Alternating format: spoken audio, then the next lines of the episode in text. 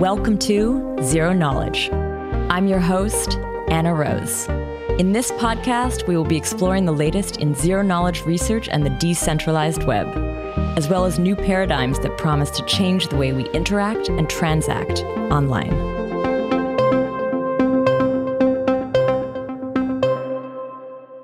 This week, Tarun and I chat with Yi Sun, co founder of Axiom, and Daniel Kang, associate professor of computer science at UIUC. We talk about their academic background and what led them to get interested in ZK topics and ZKML. We then dig into two recent works of theirs entitled Trustless Verification of Machine Learning and ZKIMG Fighting Deepfakes with Zero Knowledge Proofs. This episode is all about ZKML, which is a lot of fun to dive into. It's a new field for me, and I really like looking at how it's starting to intersect with the zero knowledge tech that we talk about on this show. So, yeah, let me know if you like it and if you want to hear more eps like this. Now, before we kick off, I just want to let you know about an upcoming event we're doing. This is the ZK Hack Lisbon event. It's an in person hackathon happening in Lisbon the weekend before ZK Summit 9.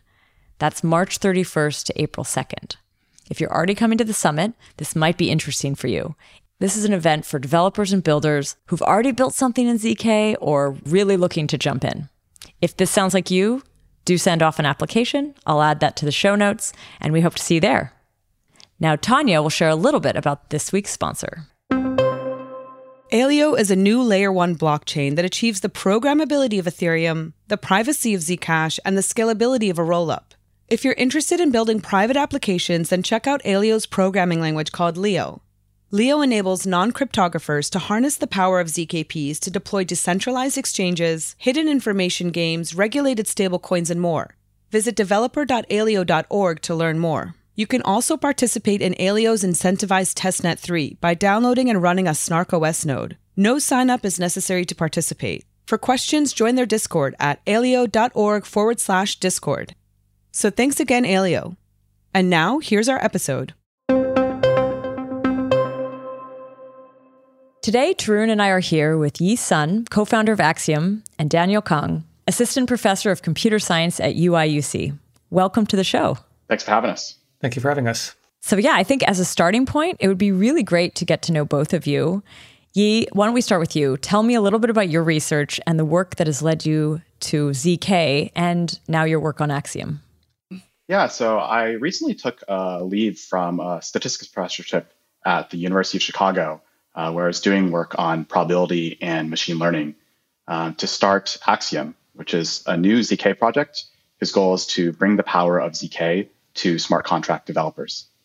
Uh, so I got interested in crypto actually quite a few years back, around 2017. So I just finished a PhD in math from MIT, where I spent a year doing high frequency trading in the middle. And so crypto to me just seemed like the perfect combination of markets and cryptography. Uh, back then, I quickly got pretty interested in the consensus protocols and what can enable crypto to really become something scalable. And ZK always seemed like the holy grail for that. But at that time, it did seem pretty much like moon math. Mm-hmm. So the procedure for starting anything in zero knowledge would be number one, you, you roll your own crypto and invent your own zero knowledge protocol. Yeah. Then maybe that takes you a year. Number two, you actually implement that in software. Maybe that takes another year. And two years in, you get to really start working on your actual application or infrastructure tool. And at some point, you also have to build your own ZK DSL, probably along the way. yeah, step three, complete the trifecta. Uh, Perfect. So uh, I kept following the space, uh, helping out a couple early stage projects uh, like Gauntlet and Scroll. And in late 2021, I realized that the ZK space had really matured and in particular, the tooling was ready to start building applications straight away. Uh, so I got pretty interested and sucked back in. And I spent early 2022 working on a bunch of open source work to write uh, various primitives in ZK. So I worked on some libraries for elliptic curve cryptography and also reading from Ethereum data structures uh, in ZK. So over the summer, I realized that that work could be actually really scaled up by porting it to a more performant uh, proof system called Halo 2. And that's when I realized that something like Axiom was even possible to build mm. and decided to work more seriously on it. So we just launched last week and we're excited to see what we can do. Nice. So are you saying though that like your first true foray into the blockchain space was actually ZK? Like you had been kind of observing it before that, but yeah, was that your first step in to actually build? Yeah, definitely. I've been sort of poking around the space for quite a while, as Tarun can probably tell you. Uh, but ZK was the first thing where I felt like my technical skills could be a good fit for what's needed in the space. Cool. And I think ZK is kind of the perfect mashup of, you know, you need to know some math, but you also have to make a performant production system. What kind of professor were you, or what department were you in before? Was it computer science or was it math? Yeah, I was actually in the statistics department. Oh, yeah. And people always ask this, but my previous research has very little to do with cryptocurrency or even ZK.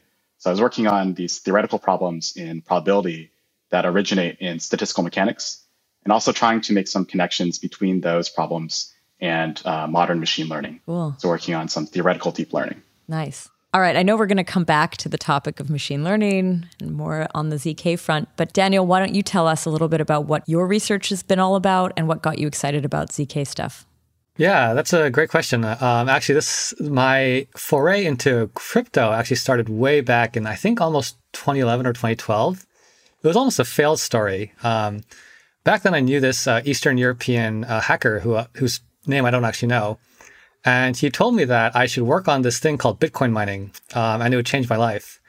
Uh, and it sounded like a humongous scam. Um, at this point in time, I was uh, in high school. I was really into assembly coding. He told me I should optimize assembly miners obviously I did not do this um, since uh, I clearly make bad decisions in my life. Uh, I learned later that the group that he referred me to um, was mining so uh, profitably on AWS that they crashed AWS, oh. I think in oh. around 2013. Um, but since then, I've decided I should keep an open mind. And if people tell me that they're interesting things, I should uh, at least pay attention. And interestingly enough, um, Yi has been telling me for years that there's this uh, thing called ZK, um, and when I first heard about it, it literally sounds like magic. It literally sounds like something that shouldn't exist. Uh, so I was a bit skeptical, but I kept an open mind. Um, but at that point in time, this is, I think, maybe 20, uh, I don't remember the exact year, 2018 to 2020 or so. Mm-hmm. Uh, I was doing my PhD at Stanford, where I focused on deploying machine learning in a variety of different uh, applications, but primarily for analytics. And one of the trends I noticed um, when I started my PhD, it was around 2017. When I first got involved with machine learning and statistics, it was around 2013, 2014. It really went from people being able to deploy their own models to literally all the models that you are that you hear about nowadays are basically uh, gated behind APIs. So, for mm example, OpenAI's ChatGPT, um, Google has announced some as well, uh, and a variety of other models uh, like this. And one of the things that I've been wondering about for a long time is that uh, as an academic, um, and especially as these models are proliferating, what are some ways to actually influence what's going on? And one really basic question is that if a model is behind an API, how do you actually know what's running? Yeah. Um, and to me, like this problem literally sounded impossible. So I just I thought about this and I was like, all right, well, I guess this isn't happening, but you know, I would really like to know what uh, what I'm being served. And then after several months of cajoling, Yi uh, convinced me to start working in this space. And I noticed the same thing that the tooling was actually it was actually feasible to uh, start to deploy applications today. Uh, and I got really excited about that. Um, and I uh, dived right into it. And I've been working in this space, I guess, for about half a year to a year at this point, and it's been a lot of fun. So uh, that's how I got involved with uh, with ZKML. Cool. You've produced papers together, right? You've written You've done research together. How does that collaboration work? Is it sort of like someone has an idea and then you just want to dive into it, or is this like officially within your working purview? Yeah, how how does that work? Yeah, we've actually been working together for a pretty long time. I first met Daniel actually through one of our mutual friends who is my roommate in grad school. His name is uh, Tatsunori Hashimoto, and he's now a professor of computer science at Stanford. And so it's actually through that context we just became friends and started working on machine learning together in it's a long time ago, I think maybe 2017. So we, we started working on uh, adversarial examples in uh, deep learning. It was really one of the first exposures that honestly, both of us had had to machine learning and especially empirical machine learning. So we wrote a paper together about trying to defend against different forms of these exotic adversarial attacks on vision models. So what that means is you can tweak the input to one of your machine learning classifiers. And it's a non-trivial result that it's possible to fool almost all deep learning models today. Mm. And one of the biggest puzzles in the space is whether you can design a model to prevent this from happening. Unfortunately, our, our work did not make that much progress on that. We essentially showed that this is a very hard problem and several ways of doing it don't really work. Okay. yeah, and and and uh, for for listeners who've listened to a lot, episode two forty six was about this topic. Florian, who does a lot of like in the wild attacks against systems people claim are adversarially resistant, but then turn out not to be. Yeah, we definitely read a lot of Florian's papers. yeah. So I want to talk about one paper that the two of you were authors on and I know I've seen the blog post, which is entitled Trustless Verification of Machine Learning. I want to explore a little bit how that work came to be. I think it ties into what you just said, Daniel, about kind of the problem space. And yeah, what, what were you trying to solve or figure out with that work? Maybe you can tell us a little bit about it. Yeah, I can maybe jump in with a bit of the backstory. So at the beginning of that work, I guess I'd been working on ZK for a while and thinking about how to really scale up ZK proofs for things outside of machine learning, very basic data structures appearing in Ethereum and elliptic curve operations. And when I thought about what really went into that work, it's a lot of low level optimization, as well as understanding from a ground level the computation you're trying to do. But there was some people in the space thinking about applying this to machine learning.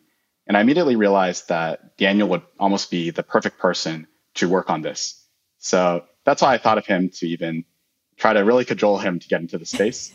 and the, the goal of that work was to really scale up uh, ZK machine learning models for the first time. And I thought Daniel's the perfect person to make that happen. That's very flattering. Uh, and as you were saying, uh, one of the things that actually turns out to be really important in uh, machine learning, in particular for ZK, is how you represent computations. And going back to my story about assembly hacking in high school, it turns out a lot of the skills uh, almost directly uh, port over to to zkML. Hmm. What's the actual problem though that this like introducing let's even take a step back into like zkML. Like what problem is it trying to solve? Yeah, so zkML tries to solve an abstract problem of which there are many specific concrete instantiations. Um, but the abstract problem is to produce a zero knowledge proof that a machine learning model ran on some input. And this inherits all the nice properties of zero knowledge proofs. Uh, and in particular, we focus on ZK snarks. So things like succinctness, uh, zero knowledge, obviously, and the completeness properties and soundness properties of zero knowledge proofs. Is this sort of like going back to what you were saying about a lot of these models being created or like a lot of the activities happening behind an API? Is this an attempt to sort of prove, even if it's behind an API, that it's being done correctly? Yeah, that's exactly right. That's one of the concrete instantiations of the zkML problem. So, for example, an ML provider might uh, have some model weights that they want to keep hidden. Uh, and so when you send them, uh, let's say, an image uh, or a piece of text, you can then use uh, the, the, techniques from zkML, or the API provider can use the techniques from Z- zkML to then prove that they've ran the model that they said they ran uh, honestly. Why would they not? Like, what benefit is there in not doing that right? Like, is there something malicious or something to be gained? Yeah, so I think it depends on who you talk to. Um, if you talk to people, okay, so I guess maybe the the the most uh, realistic application of this, I think, is that um, the cloud provider or API provider might have been hacked. Okay. So, for example, if you're serving medical predictions and there might be some uh, malicious actors who want to, say, serve uh, incorrect medical predictions for very specific reasons, say state actors. And in this circumstance, um, you can, if you send the proof, then you know that uh, the, the model is run, run correctly. But beyond that, there might be bugs in the serving system. So you might trust the model provider to actually um, do what they're tr- or try to do what they're saying t- uh, they want to do. Um, but they might have a, a, say like a version mismatch, and they might send you predictions from the wrong uh, version of the model. And finally, if you're dealing with a trustless setting, uh, the model provider might, might just be lazy. It's quite expensive to run ML models, and if you can just avoid running them, say by running a smaller model, uh, they might do that. like just give you lazy data, like still output something, but not on on sort of the the sophisticated level that they had promised or something. Yeah. So concretely, if you think about OpenAI, they have a model called GPT-3 and a variety of different forms of it. And they have smaller versions of that model, for example, GPT-2. Mm-hmm. Uh, and so they might run GPT-2 on your input um, if they are, for whatever reason, feeling lazy. Um, and you know, you might trust OpenAI in particular, but if you say you want to outsource your computation to um, say a startup that uh, might not be as proven, then you still might want to have these kind of guarantees that you get from zero knowledge proofs. I think it's particularly challenging in areas where, as a human, you actually can't evaluate the model output. Mm. Um, for example, if the model is just evaluating the classifying images, saying whether something is a cat or a dog, that's fine for humans to post process and check. Yeah. But if you're relying on machine learning to do something a bit superhuman, maybe make some prediction. Well, the whole point is that you as a human shouldn't really be overriding the model. And so there you, you really want the gold standard model, not mm-hmm. a cheap approximation. It's funny, Tarun. I'm just thinking back to when we had Florian on and we talked about I was confused. I think I, I, I, listened to this recently, but I was confused about what the model means. ML in general for me is a really new space. So like I'm still getting familiar at, with the language at all. But yeah, in this case, so this is this is actually making me understand a little bit better what's happening when you're querying these models. Like the model is doing it's running something new. It's not just like the whole thing is finished behind an API and it's just outputting what you ask for, right? Is it creating a model as you ask that question somehow? It kind of depends on what sort of systems you're using. Mm-hmm. Some models are really just, you can think of it as a function with some parameters. And so when we say that OpenAI trained a model, it just means they ran some you know, very fancy computationally intense procedure to determine those parameters. And when you run the model on your input, you give it, let's say, an image, and it, it simply evaluates that function. So from the point of view of zero knowledge, you're just proving the correct execution with maybe some hidden information of that function. Okay. Yeah, it might be actually worth trying to talk a little bit about some of the problems in the the deepfake paper if we kind of zoom out a little bit. So, you know, there've been a bunch of papers on identifying deepfakes or proving that you correctly generated an it's an authentic image versus like one generated. But you know, one of the problems, I guess, in like some of the earlier papers, uh, like if I remember correctly, like the Boneh paper and others, was that they required the image to have public data to generate the proof, and so it, a lot of what you did was getting around that. So maybe let's maybe we could walk through like how you dealt with this idea of like, hey, we want to generate the proof without revealing much of the initial input data, and you know, the idea of like image transformations being able to be uh, performed in ZK because I think I think that part is like the most interesting part from the technical side is that people kind of assumed you would always have to be providing the input data and yeah. So one problem for both um, attested image edits and also for machine learning is that you might want to hide some parts of the input. So for example, let's say I take a photo of my uh, of my desk, or let's say I take a photo of the Situation Room for um, when Obama was uh, overseeing the operations for the uh, Osama bin Laden, then you might want to hide or redact some of that information. And you also might want to edit the photo for clarity. But because some of this information is private, you don't want to reveal the original photo. But you still want to be able to say that these edits happen honestly from this original photo. One way to go about doing this, which is what we introduced in our paper, is to compute a commitment. Um, in our particular case, it's a hash of the original uh, image if you assume that you have an attested sensor, you can verify that hash, the signed hash from the attested sensor, and then uh, only reveal the hash and the edited image at the end. And so this way you can actually preserve the privacy of the original image. And this general technique can also be used for machine learning as well. So all the work in the uh, ZKML space previously uh, doesn't actually commit to the weights. So they can prove that they ran some computation, mm. um, but because the weights, uh, these things we call weights, are the parameters of the function, are actually critical to what the output is, you don't actually get any guarantees that they ran the model that they said they ran. Mm. Uh, whereas in our work, we also introduced this for the ZKML space as well, where you can compute the com- a commitment, in our, in our case, a hash of the weights, and reveal that. And because the uh, the commitment is binding, it uh, forces the API provider to uh, hash the weights. Uh, then you can be assured that the, it ran the correct model. You just mentioned something like an attested sensor. What is that actually? Yeah, so an attested sensor, uh, the most common form of this is an attested camera, is a hardware device that signs the sensor data, for example, pixels of an image, immediately upon capture. Okay. And it signs it with a tamper proof uh, hardware device.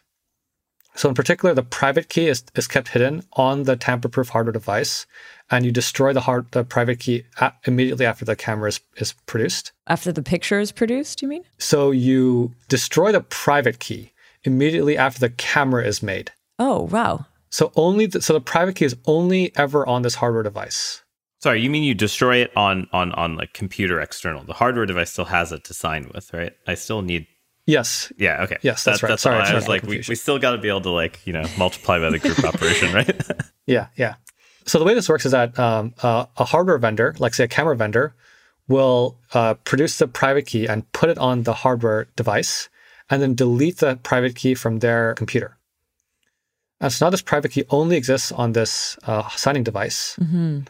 And then furthermore, the signing device is protected by essentially, um, if you try to change the voltage on it, it'll basically destroy the private key. Um, and so that's how you ensure security. Interesting. So, an attested sensor on a camera, a camera, it can be something else, I guess, anything that's taking like real world input and turn it into something digital. And I guess that's always yeah, because you you have to be able to like you couldn't you know use this on any sort of analog photo. It has to somehow be in digital form to start running these mathematical things on it.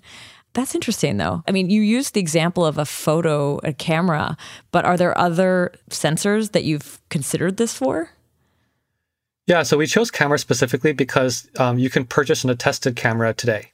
Okay. Um, I think with the rise of uh, generative AI methods, so for example, uh, AI methods like Stable Diffusion um, and the recently announced um, audio and video models from Google, um, I think we should. It would be great if we moved to a world where basically every sensor was attested. So your mic, your your camera, um, your your your webcam, um, and even your keyboard. Uh, that, that's the world that I want to, to move towards. But um, currently, I believe that uh, attested cameras are the most common form of a tested sensor. So, like most devices would not have this feature. Like most current digital recording devices, all of them aren't. Like, is there no way to somehow timestamp it or somehow prove that it came from that device at that time and that it's like accurate? Yeah, that's a great question. And it depends quite a bit on basically the level of security that you want. So, attested sensors um, are, in some sense, the most secure version of this because you need to have the actual a hardware device to produce a signature.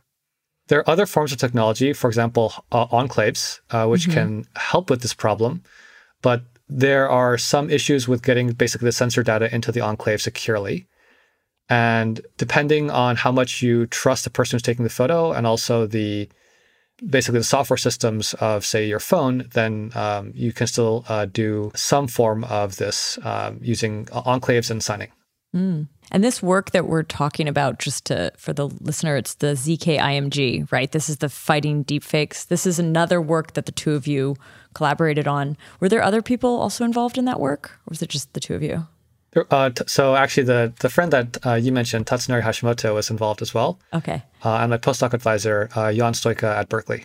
Cool. The reason all these attested sensors and cameras are especially relevant with the rise of generative AI is I think whether an image or a voice is authentic is now turning from a somewhat objective problem that you could use, for example, before maybe you could classify with a machine learning model whether an image is real, like from an authentic camera, or generated by stable diffusion.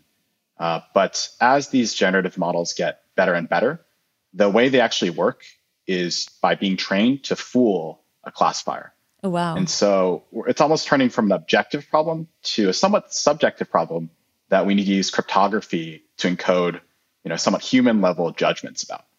And that's why, you know, to get a source of authentic input data for ZKML, it's kind of important to have uh, these attested inputs. And maybe just to bring us back to this adversarial examples discussion from a while back in the discussion. Um, the challenge is basically if you're using a hidden input in any machine learning model where you you generate a proof, well, that hidden input might be chosen adversarially, and then you can make the output of your model uh, essentially be whatever you want. But because the input is hidden, the downstream user can't tell that you actually ran an adversarial attack. Mm. And so that's a bit of a fundamental constraint for any application of ZKML. In this particular example, though, you are kind of creating a way to keep the initial source private.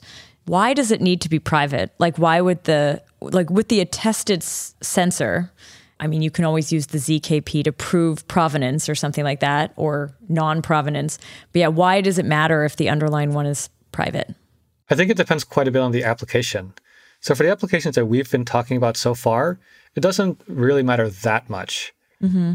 Um, but I think with the rise of generative AI, one of the things that's going to become really important is basically authentic, uh, authenticated bio uh, biometrics. Ooh, so scary. so, so one of the ways that you can authenticate yourself today is you can basically send a photo of your face to some service, and then they'll classify you as real or not. Mm. And you might have actually used this on several applications. Um, so I think that uh, some social media applications ask this for verification. But if you do this, you're basically trusting the service to handle your information uh, correctly. So maybe I don't want to send a photo of my face to Twitter if I want to stay anonymous. Um, and having the pipeline from a tested sensor uh, to the ML model uh, could potentially allow privacy preserving uh, biometric identification. Mm. So you could almost use your like anon PFP as your uh, as your KYC face or something. yeah, that's a uh, future that I want to, to move towards. I want to be able to preserve privacy while uh, keeping all the great parts of uh, biometric authentication. And that's one of the reasons that we worked on these two papers, which seem quite separate, but um, they're actually quite related. Mm. Yeah, maybe you could prove that your Anon anime character was the result of a generative algorithm run on your actual photo. Ah, but no one knows what you really look like. Yeah, you got to hide your identity. Yeah. I mean, it depends on how much. It depends on how much uh, you use a stable diffusion thing that keeps a lot of the original data. But that then it's your it's your choice, right? You've chosen the particular generative output that you you're willing to use. And that's why we have to attest to the input. Otherwise, you could just put, you know, a celebrity's image as the input. Mm, that's wild. It's funny, like in in planning for this, I didn't actually think about the attested sensor, and now I'm sort of fascinated with the fact that that doesn't exist normally, and that we have to create the thing that makes it like tamper proof. This is a true documentation of this moment in time by a sensor. Yeah. I mean, you have to understand embedded systems historically, like cameras and things that had small devices, they, they, they generally, because they're battery powered, try to avoid any excess hardware surface area, um, especially for things like TEs, which are horribly expensive, like power wise. Mm. So I think like a iPhone, if you remove the TE, uh, you can like 2x your battery life depending on how often you're signing. It's actually like a, one of the more. It's like uh, it's like uh, comparable to Wi-Fi and Bluetooth. Whoa. So a lot of these devices were built. You know, the people who are building them hardware-wise, their entire objective is not how secure is it. Theirs is like, hey, we need the battery life to be 20 hours, or we need like to be able to take 5 million pictures at this resolution. It's not about privacy. You have to actually like somehow get people of very different backgrounds to agree on that being like a necessary usage of resources, which is, you know, until you had so much stuff like that looks like deep fakes or generative pictures and, and stuff like that, people didn't really care to to add that into devices. And I guess with just doing it with a private key, though, that's not as energy intensive, right? Like, or is it still to create this uh, attested sensor? You have to sign on every subset okay. of pixels. Yeah. It, it, it, but the point is, like, you have to deem that a value you want in your device and then ah. add it ah. in. Yeah. The actual private key creation and all of that, like, that is not novel cryptography, is it? This is is this old cryptography that they've just started to add to these devices? Yeah, it's it's old cryptography. Uh, okay. Uh, very very tried and true. Cool, cool. Yeah. Daniel, maybe we can talk a little bit about the merging of these two works. You sort of just hinted at it that there that there is a connection point. Yeah, happy to talk about that. So I think that um, this entire pipeline of going from attested inputs from various sensors to feeding into inputs to machine learning uh, models and algorithms is actually going to be really powerful in the future. And I think there's a lot of different kinds of applications. So we talked about one already, which is uh, biometric um, identification. And one of the things that I've been thinking about quite a bit is this problem of adversarial inputs when it comes to biometric identification. Uh, if you take a picture of your face and you like draw a box, for example, with um, something that will fool a machine learning model, as an auditor, uh, the service just can take a look at this picture uh, later and say like, okay, well, they're clearly trying to fool us, so we should do something about this. But if you never reveal the the image, then they can't do this. Ah. I think one of the things that'll become really interesting is what happens when you combine different kinds of sensors. So we mentioned cameras, we mentioned uh, microphones. Uh, one of the, the other kinds of sensors I want to mention are lidar devices or depth cameras. So if you imagine uh, your Face ID on, say, an iPhone, it uses a depth camera to do the identification.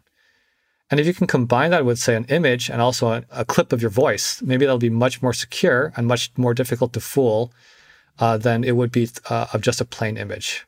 So the, the service providers that are uh, want to authenticate you uh, will, will probably have much more trust if they can verify from a variety of different sensors. Mm. I think this is one uh, application that's going to be really exciting, but also there's going to be a lot of technical work for uh, for this to be enabled.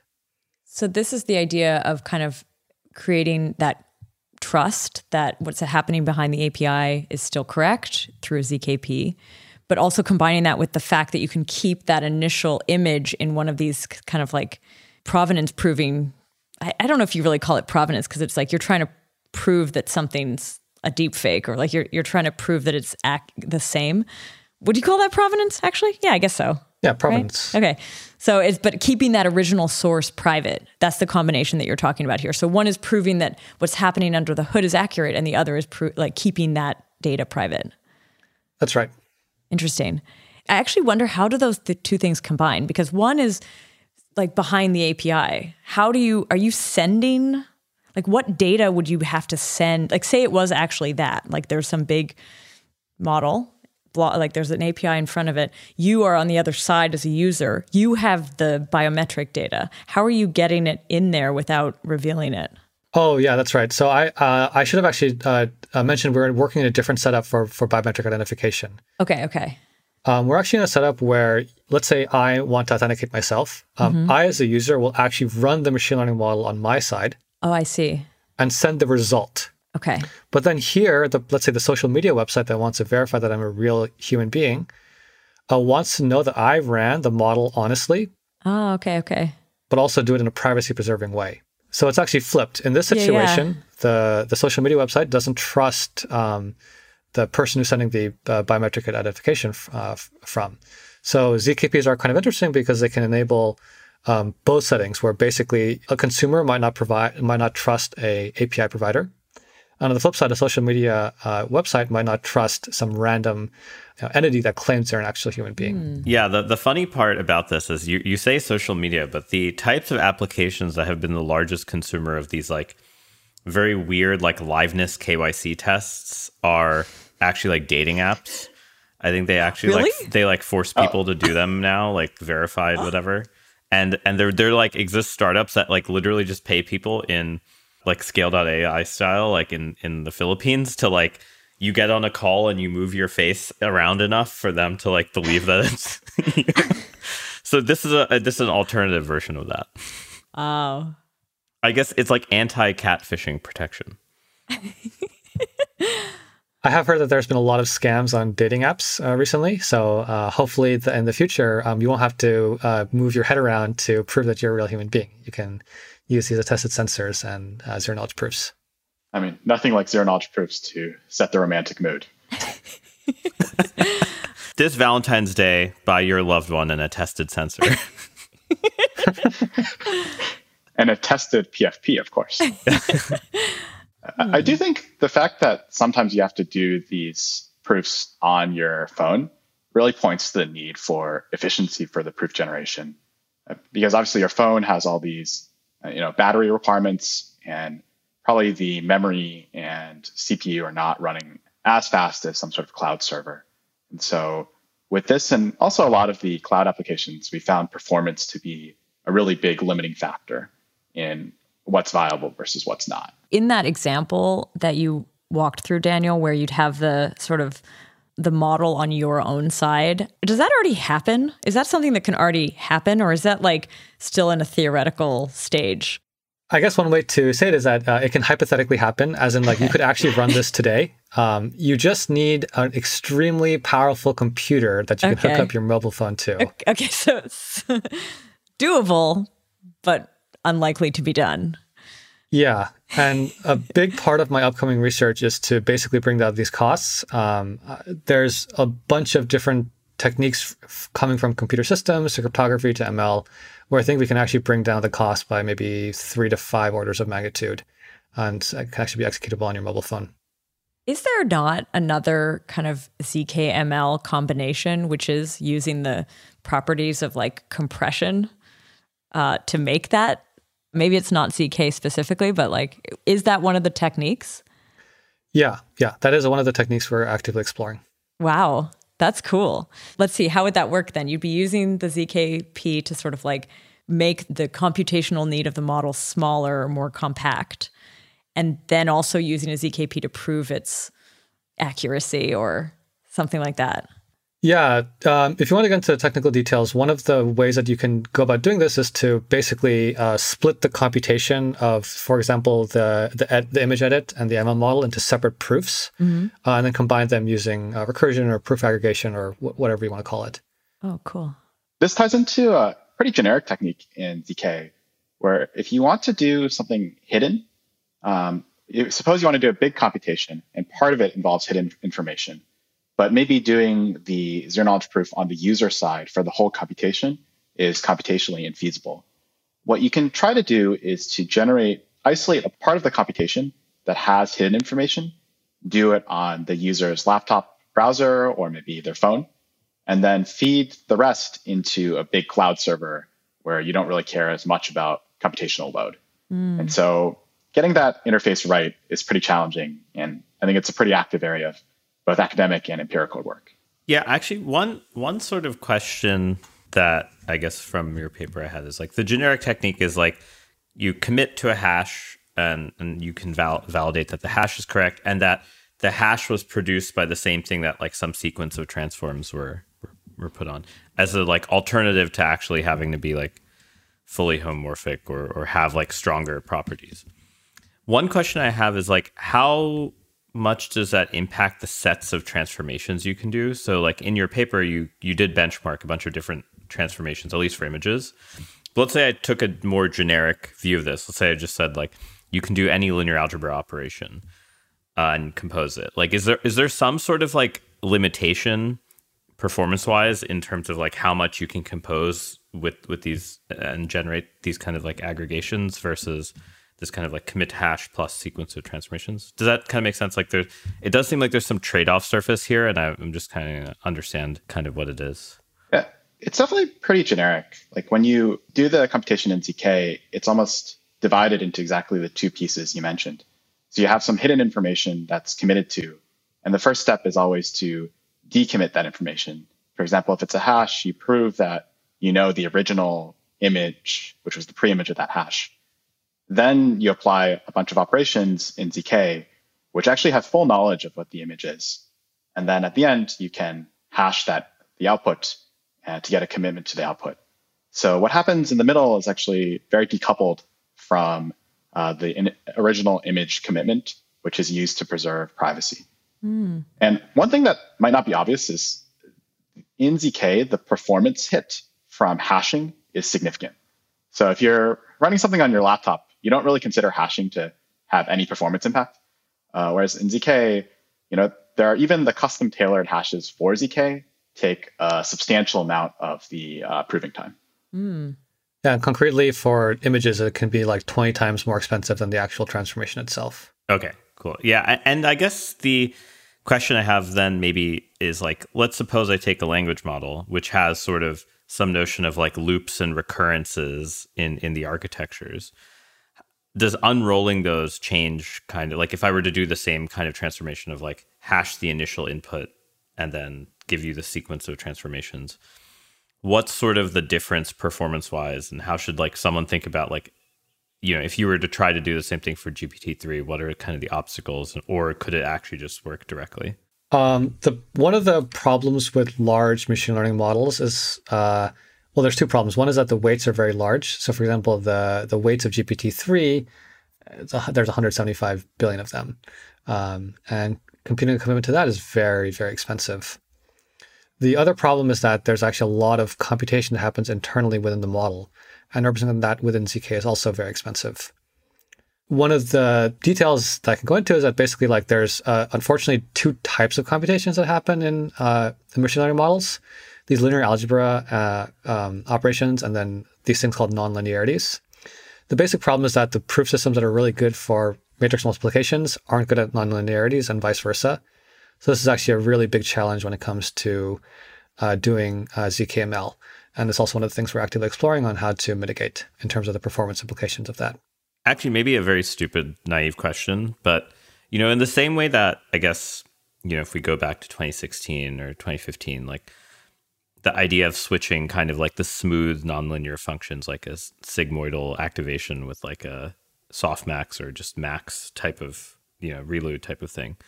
Do you think that there's going to be some like tailored nonlinearity for generating zk proofs that actually ends up being like adapted to the proof system? Like it's like some piecewise linear thing that's like easy to use. So like maybe it, it doesn't get the same performance but it can it's like you're like trading off like proving time versus model accuracy and like you end up changing the architecture to do that? There's some challenge to doing that. Uh, the reason is that in to generate a zero knowledge proof, you have to somehow transform your computation to one where every variable is an integer modulo a very large cryptographically chosen prime. But the core problem is that doing arithmetic, say addition or multiplication over that prime field is not really close to a differentiable operation. And the core premise of machine learning, or at least deep learning, is that your model should be differentiable, or at least a discrete approximation to a differentiable model. So although different nonlinearities could have somewhat different costs to implement in ZK, you're always going to have to pay to somehow reconcile this fundamentally non-differentiable prime field object with um, in deep learning land something you're fundamentally using to discretize a real analytic That's true, but then then I always think about the fact that like Nvidia moved everything to 8-bit and you know like it's not really as smooth as you think it is as you know like the, the I, and you could argue that the 1980s theory of neural nets got everything wrong because it assumed you had to be extremely smooth everywhere and like Cybenko theorem only works in like certain limits, right? Whatever. But there's some sense in which like maybe there's some there's like some extra room, wiggle room there. That's I guess that's sort of maybe my my question is like, do you think that there is that wiggle room where like you custom design architectures to be proof friendly or to like have sort of certain properties? I think there's there's actually two answers to this. Actually, but going specifically to your NVIDIA point, um, as it turns out, the weights are often stored in int8, but the or say uh, their floating point eight uh, version. Uh, but the activations are often uh, basically blown up to higher precision uh, in the intermediate step, especially for the nonlinearities. For example, if you're doing softmax, there's been a lot of work that have been, that's been shown that the softmax is very uh, numerically unstable. So you need the higher precision in the intermediates. I actually do think that, that there are potentially ways to basically bridge the gap of like differentiable uh, ML and also ZKP but one of the challenges is that if you want to deploy this, you're going to have to uh, convince practitioners to use a different nonlinearity. And machine learning is somewhat of a like it's kind of black magic. And convincing people to use like a different uh, nonlinearity that hasn't been tested over the course of like 10 years is going to be a real challenge. There's basically like five or six that people use, and making them switch is, is going to be quite challenging. On the bright side, though, I would say some of these quantization techniques are already the focus of a lot of work for people doing machine learning on edge devices, basically to save power on your cell phone. And it turns out that, very roughly speaking, the difficulty of implementing inference in ZK can be proxied in some way by how much battery power a model actually takes. So people have been working on quantizing these models and reducing the compute. And we can actually leverage a lot of that work to pick the best model to put in ZK. Hmm. I actually wanted to ask you a little bit about the. I know you have new work, and you sort of mentioned like at this point to actually run these things locally would be kind of impossible. But the other two works, are there tools that exist today that can actually do that, or are those also theoretical? Like, given the tooling that exists, yeah, could we, for example, prove that like a larger service is actually querying the model correctly behind an API? So we can do that for certain kinds of models. Um, the models that we can do this on today uh, are models that people actually use in practice, but they're not, for example, GPT-3. Um, and we're actively working to bridge that gap as well. Uh, so, for example, for small classification models, we can we can just run this today, and that's uh, what we showed in our on our initial paper in ZKML. And what kind of tools do you use though, in terms of like the ZK tools? Like, are they the tools that we, you know, know well on this show? Like, is it the CIRCOMs and the Halos, or is it something else? Yeah, so the proving system that we used was the the proving uh, stack that we used was the Halo Two uh, proving stack. Cool. Um, it supports lookup tables, which are really helpful for the nonlinearities that we discussed um, a few minutes ago. One thing that we realized is that these generic proving tools that weren't really designed with uh, machine learning or neural networks in mind actually have reached a point where you can kind of adapt them and actually get to some scale uh, for neural networks. So a lot of prior work in ZKML would often handcraft a proof system for you know matrix multiplication or other basic operations, and obviously that gives you a huge advantage. Uh, but what we realized is that using something actually put into production for engineering, like Halo 2, uh, it gives you access to better tooling and sort of real world implementations um, that you know the zk teams and other ZK teams are trying to run for performance. And somehow empirically we found that that makes up for the trade-off. So to add a bit of context to what Daniel said on the image classification, we were able to scale things up to a model that can handle a data set called ImageNet. So this is probably the most cited data set in all of machine learning. And it's essentially 224 by 224 size images of different real world objects. And for context, all prior work was dealing with models that worked on much smaller images, uh, things like a data set called CIFAR 10, which is 32 by 32. So although 224 by 224 is still not where we really want to be, um, it's a significant step up in scale that really was enabled by these more mature engineering for Halo 2. Mm. You know, you, you brought up this this point about inst- instead of actually evaluating a function, you just like store pre-computed lookup values and nearest neighbor. It sounds like you're basically doing like round to nearest neighbor and then look up function value. How long do you think it'll take for like a DSL, like a CIRCOM, to actually have those features? Like you write a nonlinear function, but it converts it to polynomial, you know, like rational approximation or something. Like, you know, like if you look at a lot of math libraries in the rest of numerical computation, there's a ton of stuff that's like hidden from the end user, which like does all this type of stuff, like does some of the pre-computation, does some of these like polynomial approximation type of things. Do you think we'll get to a world where like the machine learning applications drive the library composition behavior? You know, like kind of like you had with PyTorch and TensorFlow, or do you do you think that it's too still too abstract from that? That's actually something we're thinking about at Axiom. We're targeting the on-chain user. And there, you know, although maybe we could offer neural networks, really what people want is, you know, math functions like exponentiation or, or squaring. And we're trying to write uh, exactly fixed point mathematical libraries to do this sort of thing. And I think it's still a ways away from a point where the ordinary smart contract developer is going to write, you know, X times Y and then other, under the hood, it, it, does some crazy quadrature thing to develop a lookup table for that. Uh, but I think in maybe one to two years, we will reach that point. Yeah, and for ML specifically, um, I'm actually working on open sourcing the the library that we built uh, for basically taking models in uh, TensorFlow and uh, turning them into zero knowledge proofs. And we have some of the work that you, or basically some of the techniques that you described um, in this library. Hmm. The reason I ask this is like when you think about how programming languages evolve, sometimes it's like the first applications that are built around a programming language dictate like everything that's in it. Like in Solidity, right? Like why are address maps like the primary data structure? Well, it was like that just happened to be like like that's a historical vestige of like the first applications being tokens in some ways. That like that gets all the special priority in the compiler and stuff like that.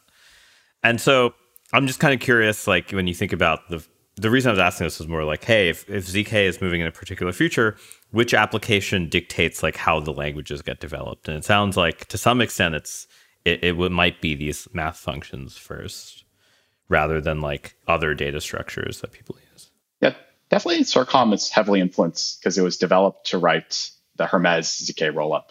Mm. And you can even tell by the functions in CIRCOM lib. There's a lot of very specific elliptic curve verification, a lot of very specific indexing into arrays. And there's definitely no math. You, you can add some numbers, multiply some numbers, and, and that's it. I, I think with the newer proof systems like Halo 2, the user base is a bit more diverse. And so we're now seeing many different groups develop libraries on top of Halo 2 for their specific application. And I think it's exciting to see the proof system be flexible enough to really handle all of these. It does make me think that there might be a like coming down the pipeline some sort of Halo 2 equivalent that is maybe built more with this more in mind. Interesting. I mean there's there's Plonky 2, but I don't know if that is more suited for that or less. I would say at the proof system level, Plonky 2 and Halo 2 are pretty close in adaptation to machine learning. Um, but there are, I think these proof systems that are more tailor made to operations like matrix multiplication are going to make a resurgence. Now that I think there's a bit of production interest in machine learning, mm. um, there's more of an incentive to develop the tooling around those systems and maybe make a more fair comparison between them and you know Plonk based systems like Halo 2 or Plonky 2. You definitely don't want to be winning just on engineering. Are you thinking about stuff like Spartan? Because I think that's only MSM now, right?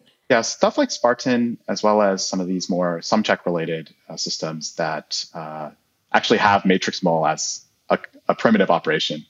Um, obviously, those are, that's not generically useful unless you really want to do some sort of you know machine learning or numerical type algorithm. Cool. So, what else do we see kind of in the future of ZK or ZKML? What else are you guys thinking about? Yeah, so at Axiom, we're talking with a lot of smart contract application teams about their on chain needs. And so, one obstacle to actually deploying something like a big neural network on chain is that if you want to prove that you correctly did inference on an image, you have to be able to access that image on chain. And if you've written any Solidity before, you know that accessing Ethereum state is the most expensive operation of all on chain.